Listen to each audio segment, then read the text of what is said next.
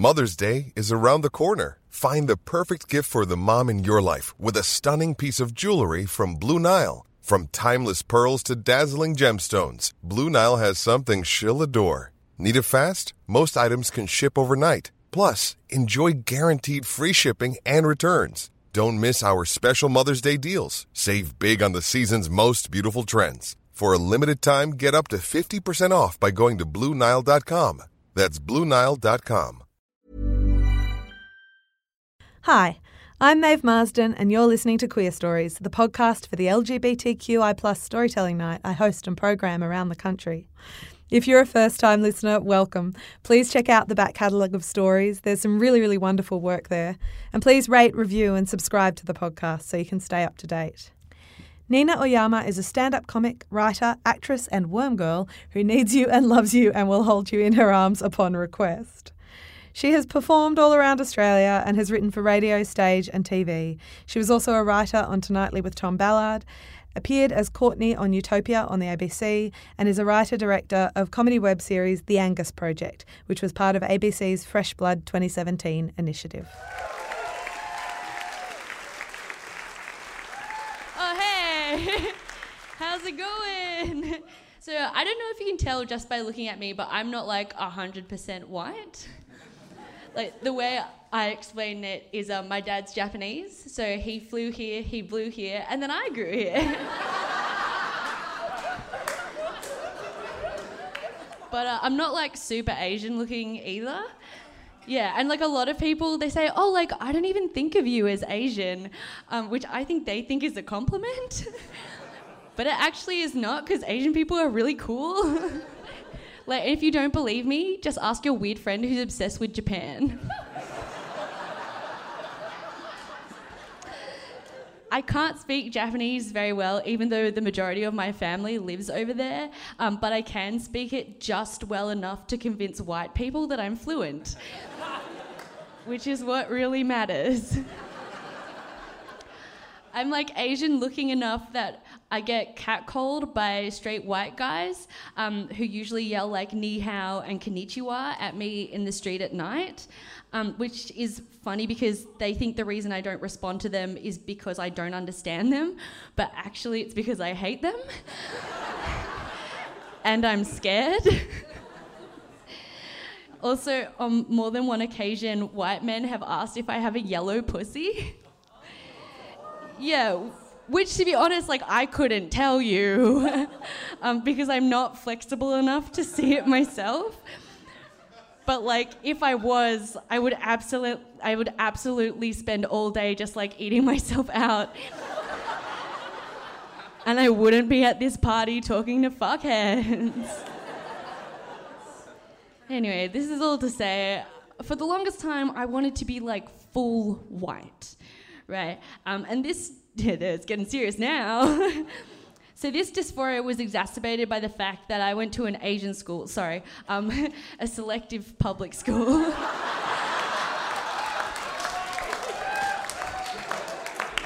it's true, I'm a cliche. a selective public school called North Sydney Girls. Are there any North Sydney girls here? Can I get a round of applause? Oh, oh, okay. Okay, so you all sighed in like recognition, but yet none of you had the guts to clap. That is very NSG of you. Long live us. Um, anyway, so North Sydney Girls, it was very Asian and it stuck out like a sore thumb amongst the largely Caucasian private schools in Sydney's affluent North Shore. And uh, North Sydney Girls was like so Asian that the Daily Telegraph used to use our school to convince white people in the area that the Chinese were invading. Yeah, but like at the time I didn't realize, so I was like really proud. I was like, oh, my school's so multicultural. We're on the front page of the Daily Telegraph like every week. Later, I was like, oh, that is dog whistling racism. that is bad. yeah, next to my school was the brother school, like called North Sydney Boys, and we both had the same reputation for being super nerdy and uncool and ugly and Asian. Um, I actually have one memory of year seven um, of being mocked on the bus by these like huge football players from Marist Brothers, and they were imitating Asian accents that none of my group had because we were all born in Australia. Um, and unsure of what to do, like we just completely ignored them, despite the fact they were like yelling right into our ears. Um, that was until my friend Christine, who was like a very tiny Korean girl, just kind of like turned around to the boys and she was like, "Oi, you boys want to get knifed?"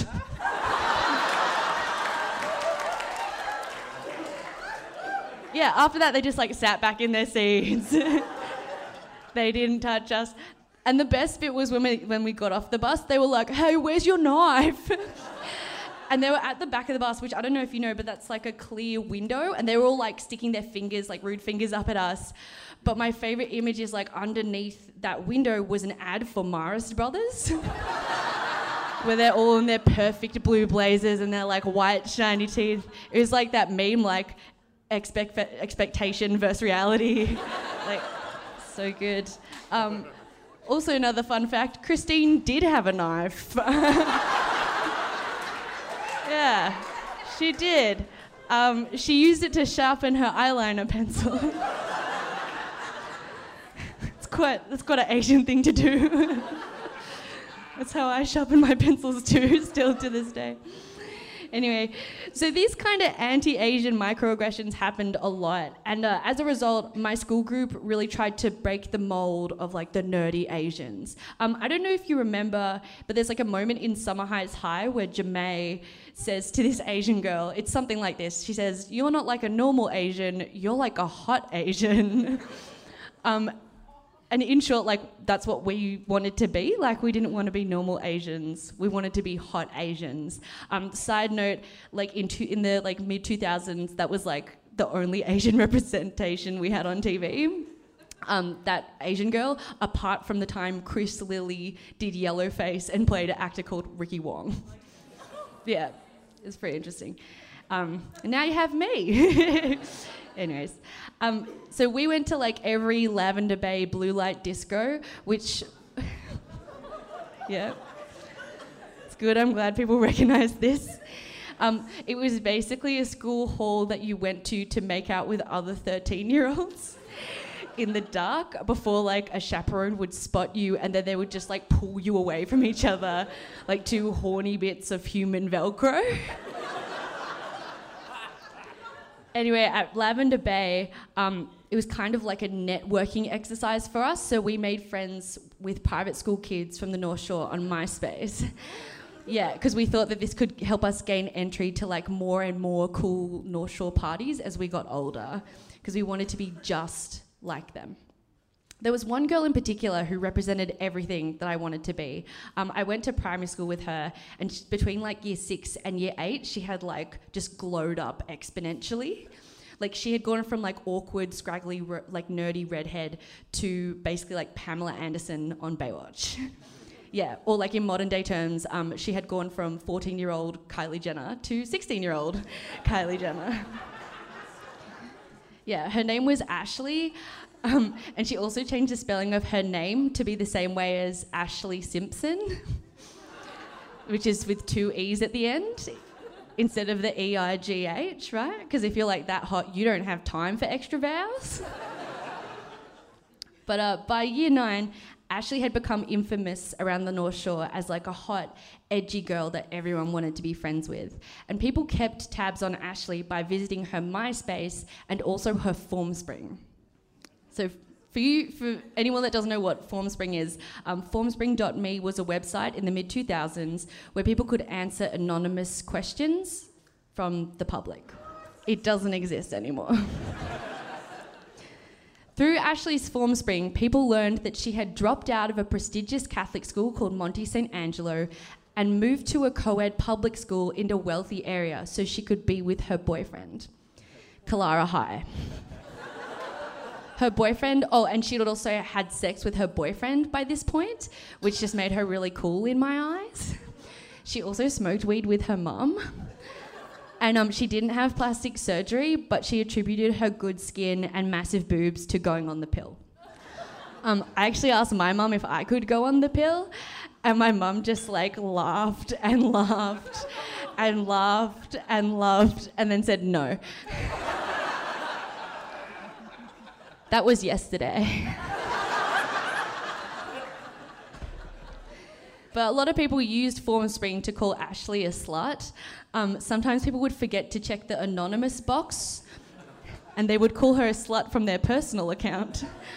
And then they would be flooded with hateful messages from Ashlee's friends about how Ashlee was not a slut and actually you can't be a slut if you have a boyfriend. it was the rules. Um, through Formspring, we also learned that Ashlee by now had dropped out of school and was now a receptionist at the HSBC building in the city. However, despite not going to any school, she still managed to attend every single school formal on the North Shore, except for North Sydney girls and boys. um, by year 10, North Sydney Clout was kind of on the up and up. Some people from North Sydney girls had started dating people that went to normal schools, and a North Sydney boy had started a side business selling weed brownies to the posh boys at Riverview. so, like, instead of assuming our school was entirely comprised of like Asian mass freaks, it was like people were starting to come around to the idea that we might be cool Asian mass freaks. In year 10, Ashlee also scheduled a party at her house. It was going to be the biggest party of the year. Quickly, word of mouth spread, and she changed the location of the party to a place that would be revealed the day of. Yeah, so many people were going that she decided to charge $10 entry to cover the DJ and the venue hire. Yeah, it was kind of like you had to get your name on the list. It was like the Met Gala of the North Shore. like there was no dress code, but retrospectively, it was like super mean slut in French.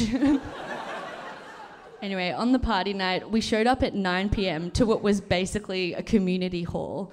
Um, but inside the community hall was a full on rave cave. It was like Lavender Bay blue light disco, but the only chaperone was Ashlee's mum, and she didn't care if you were making out. About half an hour into being there, the police were called. Apparently, the music was too loud, or there was a fight, or drugs were being sold. Like, no one really knew what was going on. But almost straight after we got there, we were running from the cops. The next week at school, Ashlee's party was the only thing people could talk about. They were like, Did you go? Did you hear there were drugs? Were you there when people got arrested? And then footage of a 16 year old boy getting pepper sprayed by the police was uploaded to Ashlee's Facebook. Most comments on this video were people extending their sympathies to this guy, but then someone from North Sydney Boys commented, ROFLMAO. It was the mid 2000s.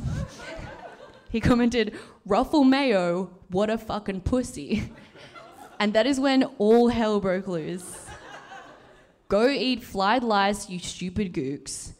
Fuck off back to Chinkland. Shut the fuck up, you, sl- you slanty, sorry. Shut the fuck up, you ugly slant eyed nips.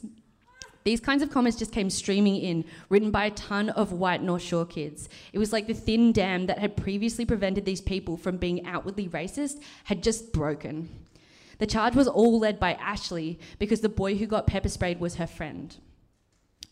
As North Sydney girls and boys, we were all pretty shocked. It was like as if all our efforts to assimilate all the dating white people and the selling them pot brownies had all been for nothing.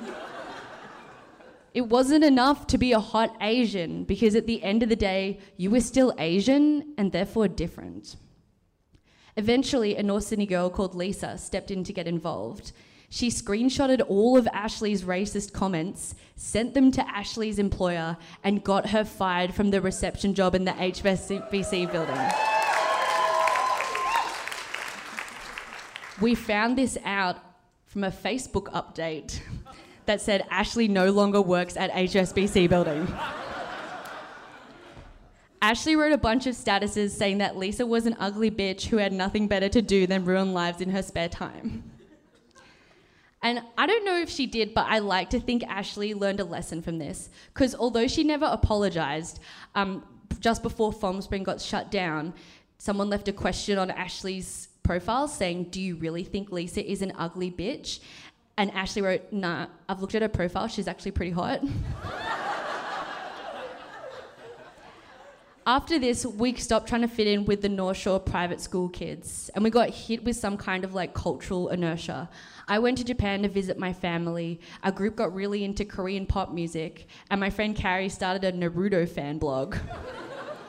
Though our internalized racism wasn't instantly fixed, we definitely got back on the right track to accepting our Asianness instead of hating ourselves for the way it made us othered by white society. And I still think about Ashlee. Like, I don't know what's happened to her since, but I checked her Facebook recently, and it looks like she's a real estate that lives in the North Shore in Lindfield. and here's the kicker 10 years later, the Asian population in Lindfield it's gotten pretty big. Thanks for listening. For event updates or those excellent social pages pics from the various events, follow Queerstories on Facebook. And for late night ramblings, follow me, Maeve Marsden, on Twitter and Instagram.